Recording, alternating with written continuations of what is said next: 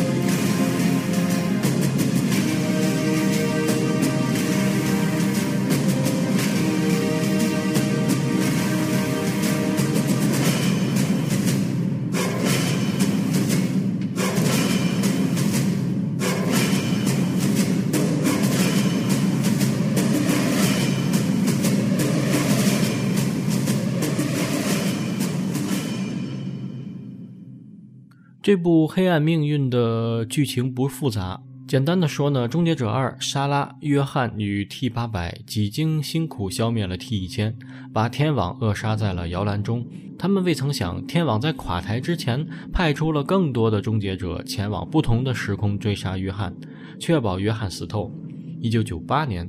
也就是终结者二故事结束后的三年，一台 T 八百成功的在危地马拉一家海滩酒吧找到莎拉与约翰。趁莎拉享受闲暇之际，开枪击毙了约翰，执行已经早已无效的猎杀任务。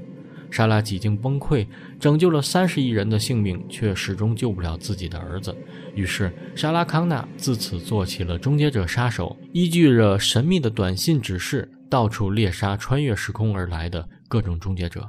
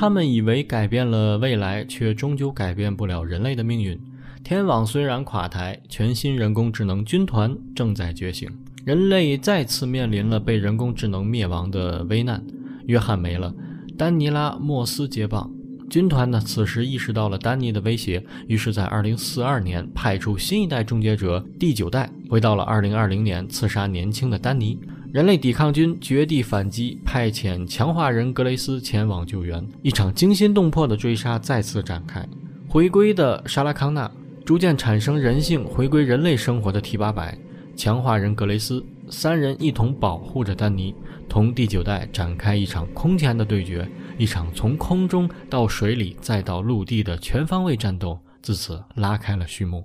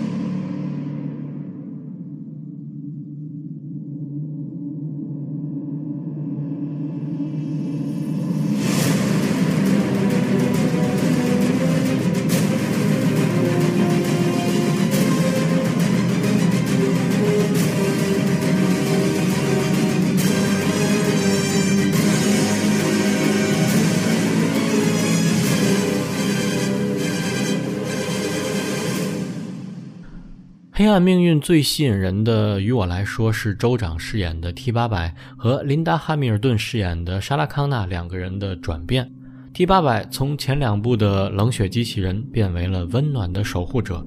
结束刺杀任务的 T 八百，因为天网已经垮台，没有收到任何新的指令，自己选择了保护一对母女作为自己新的任务。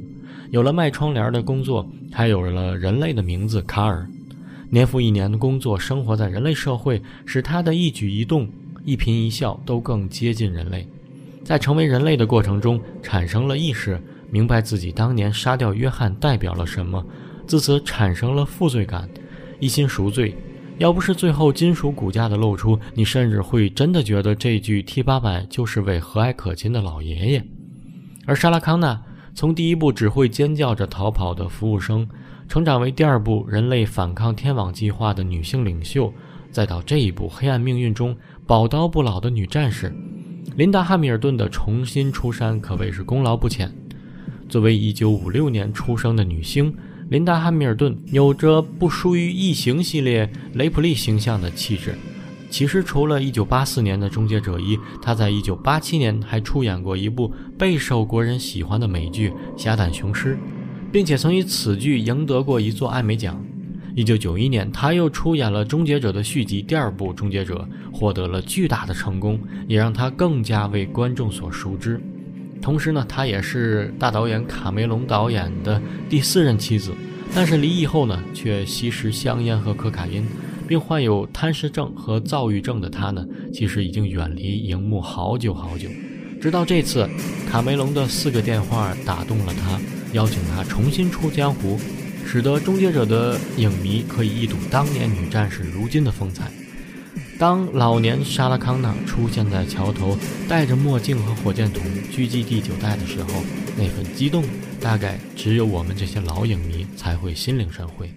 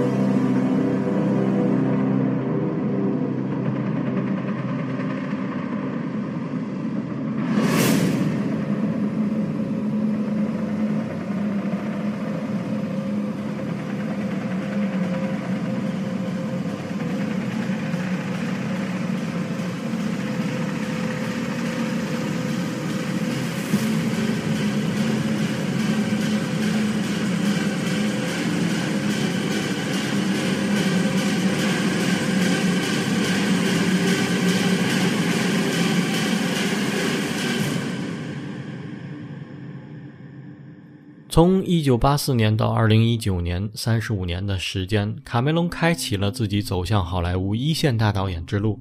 主演施瓦辛格被推上了演艺事业的巅峰，而《终结者》系列也成为了好莱坞流行文化所不可或缺的经典。犹记得《终结者二》结束之时，莎拉在一条公路上独自飞驰，喃喃自语道：“不可知的未来在我们面前展开，我头一次充满希望地面对它。”而《终结者：黑暗命运》作为系列重启的开端，不知道会不会带来今后更加宏大的篇章。好，节目结尾来听片中的配乐，《My Name Is Danny》。感谢收听，我是如脸，下期再见。